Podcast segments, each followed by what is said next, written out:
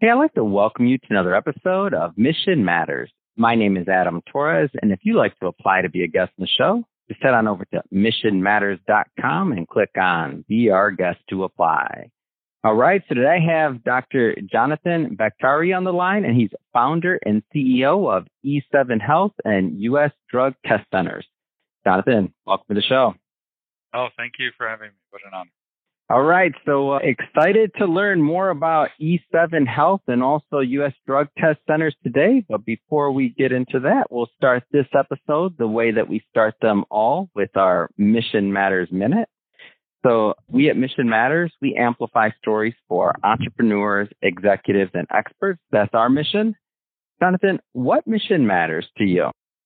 Well, as a healthcare professional, I think there's an opportunity, that all healthcare workers have, to impact people's lives. And I think the mission to amplify that by you know, doing things necess- that beyond patient care, you can also impact patients' lives. And I think our our ability to impact lots of people is something that really matters to us. So as a healthcare provider, yes, you can take care of one person at a time, or you and or you can do other things that impact thousands of people potentially. Awesome. Lo- love bringing mission-based individuals on the line to share why they do what they do, how they're doing it, and really what we can learn and gain from that, so we can all grow together. So great to have on. And I guess just to get us kicked off here, how did you get started? Of course, you've been a healthcare professional, you're a doctor um, for a long time, but how did you get started or inspired to go the entrepreneurship route as well? Yeah, it was more of an evolution. You know, I think after graduating and, and practicing cl- clinical medicine, there was opportunities to do administrative work, be on committees. And I think, you know, as I've often said, one door opened another door. And as long as you keep crossing doors and mm. letting one door open another, you opportunities sort of present itself if you're open to it. And I think that's what probably happened in my case. Mm. And so, as you've kind of gone the entrepreneurial route and you've you've now grown this business, what kind of things would you tell to maybe other individuals that are that are kind of in your shoes, the doctors or they're maybe they have this idea or they have this want where they want to do maybe a little bit of something extra? Like, what kind of advice would you give them? Well, similar to the answer I think I I gave you in the sense that it's not like one day you wake up and say, okay, I'm going to be an entrepreneur. I'm going to start a company. Mm. It's this process of doing a bunch of other things that head you in that direction. Yes, are there people that just wake up one day and say, "Oh, I've got this great idea, and let me start a company"? yes. Yeah. I guess, I guess that happens. But by and large, I think for most of us, we, you know, we dip our toe in the water a little bit, get a feel for something, whether it's just being on a committee, doing something administrative, being in an organization outside of your work that, that maybe is related to your work, and let that evolve because you know you don't know what you don't know and you don't know what you mm. like and you don't know what you're attracted to you don't know what you're good at. So i think just sitting there saying oh i'm sure i'd be a great ceo i'm sure i could run a company. Maybe maybe not. Maybe you know different directions research entrepreneurship whatever it is but you have to let it evolve rather than just you know like sitting mm. in the living room couch and you know some epiphany hit you know hitting you over the head yeah, some some people get it that way, but not all. I completely get it. So you now E7 Health, I want I definitely want to spend some time on that. And so really leveraging technology. Now, did you have an affinity or did you have a, you know, attraction to technology even prior to starting E7 Health or was this kind of like was it kind of a leap to get into the technology side of things?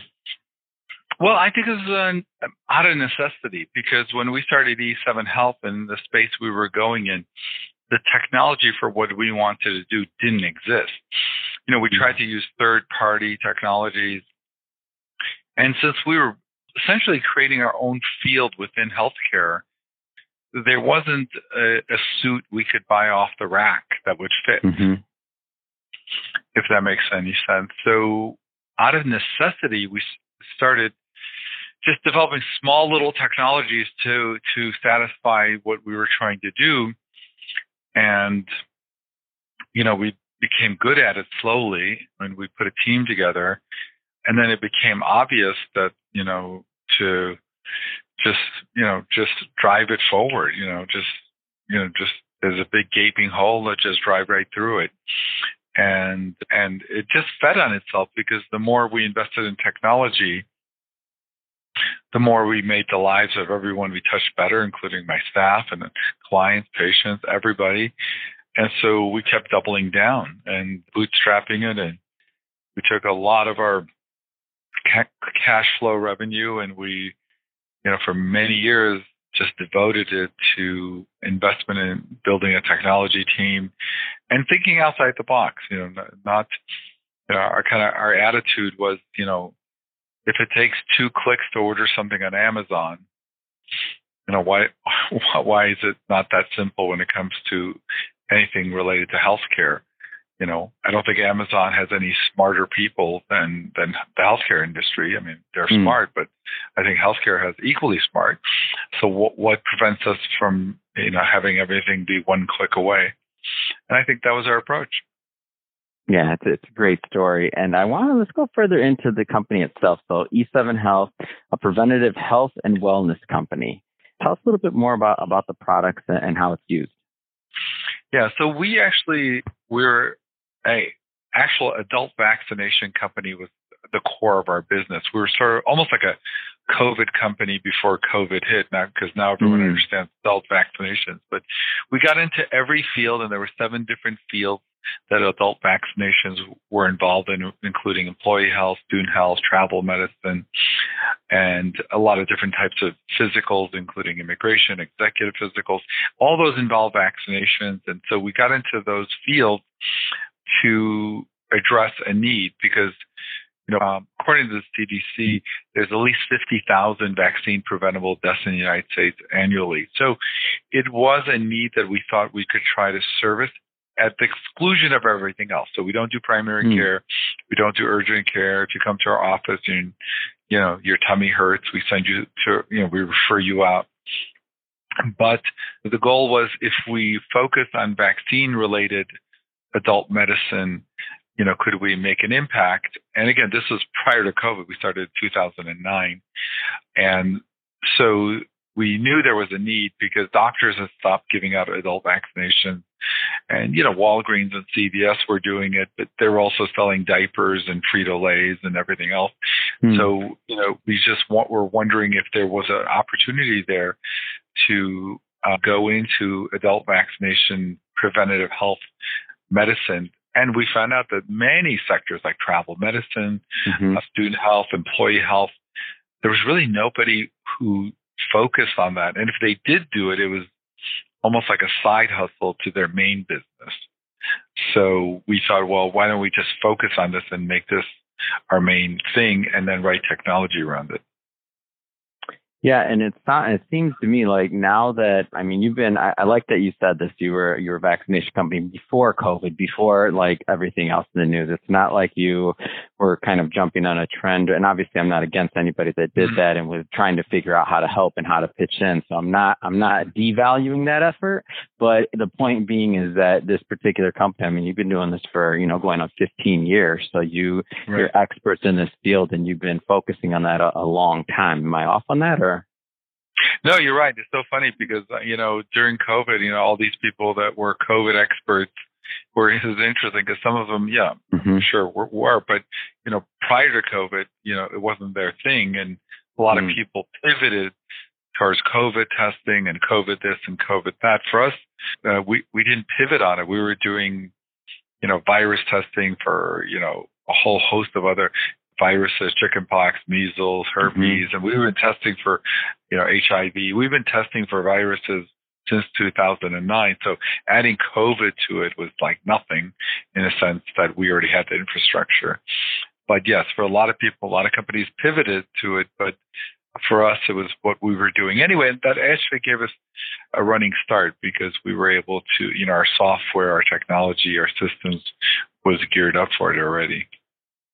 Yeah, I, I, I definitely see that, and and then you also have a, a sister company or another company that's associated with U.S. Drug Test Centers. How does that kind of work into the mix? Yeah, U.S. Drug Test Centers is a sister company because we were as part of supporting employee health, student health, at E7, we started doing drug testing, but then our technology grew so rapidly that we became a platform for companies and corporations to manage their drug testing program in all 50 states using our platform. So they don't have to sign up locally wherever they are. We have our, our platform connects to 20,000 plus collection centers and people can manage their employee drug testing program through our system without actually contracting out with all 20,000 locations and getting the result and ordering and managing all the data, managing their program on our technology. So we, we are a drug testing company, but we facilitate and manage it from, you know, just like Uber doesn't drive, you know, like at Uber headquarters, no one's really driving a car. They're driving the technology that allows that to happen. And that's what we do for the drug testing industry. We, we manage the technology that allows employees, companies, clients to get what they need using our technology. Mm-hmm. So you have, I mean, extremely unique, in my opinion, vantage point when it comes to the when it comes to vaccines, vaccine testing, and everything else that we've talked about so far. Especially since, again, you were you were in this way before COVID or any of that came about. So I'm interested to hear your opinion. So what do you see on the kind of on the horizon when it comes to vaccine technology, like the, the next step as, as let's just say COVID isn't as in the forefront in the media as much as it's been in the past, you know, couple of years? Like what do you see that's interesting? The most interesting thing is I think the mRNA technology that came out of the COVID vaccine. You know, that mm. technology was sitting on the shelf for 10 years plus. I don't think it would have ever seen the light of day were it not for this catastrophic, you know, emergency.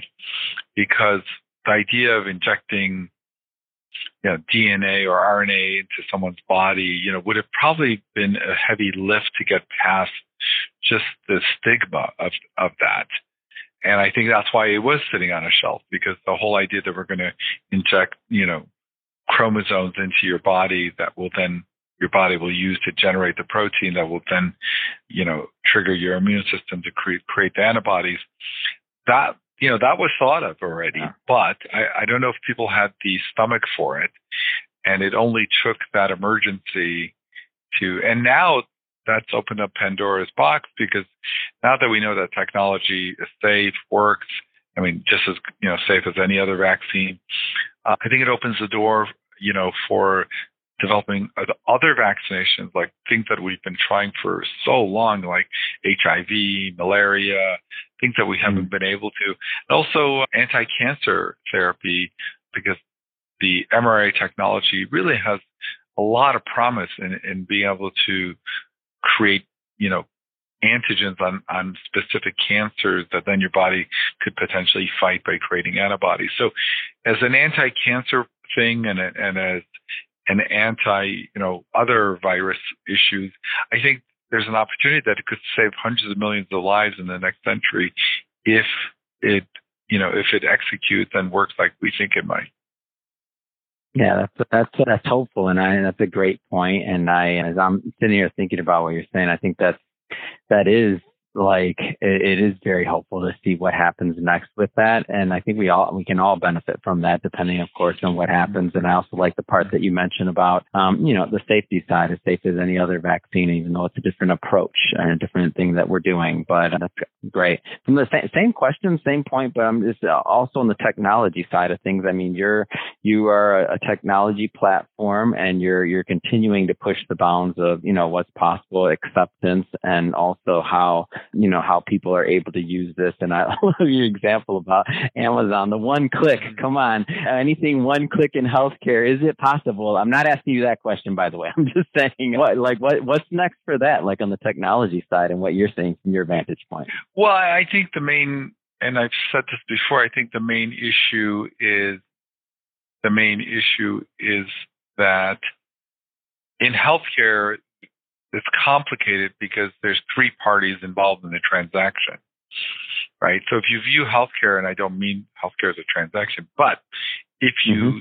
take the satellite view that you know your encounter with your doctor as, as intimate as it is and it's beyond any business relationship but i get it but in terms of the money tra- you know changing hands mm-hmm. there's three people involved in that and i think that's skews the whole technology because you're trying to satisfy three people, not two. Versus you and Amazon, you've got a deal. You know, like I click this and you send me that and I send you the money and that's our deal. You healthcare is hmm. not like that because you've got Medicare, Medicaid, Blue Cross, you know, Cigna, whatever.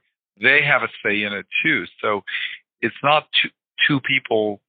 You know, think of it as you're at a bazaar and you're you're haggling over something. You eventually you come to some conclusion and say, okay, I'll I'll take it for that. You give it to me for this under these conditions and you know with these this and that and you you negotiate that deal but imagine you did that and said by the way let's get a third party to sign off on this deal mm. and so then when you're trying to write technology to to take that into account again on a very satellite level that's going to make it difficult it's not it's you and amazon have to come to, with a deal like when you're clicking but imagine you amazon and your wife or your boss or someone else had to also be involved in that transaction. It's not going to be two clicks anymore.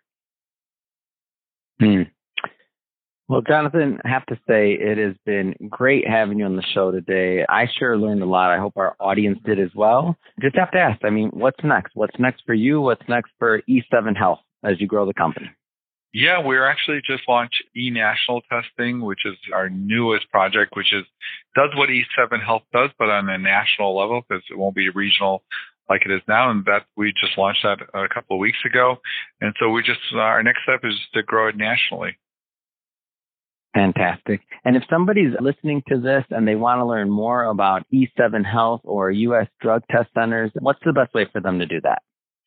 You know, the best way is to go to our, our website, baktarimd.com, because it has links to everything, including our podcast, our companies, all the media stuff we've done.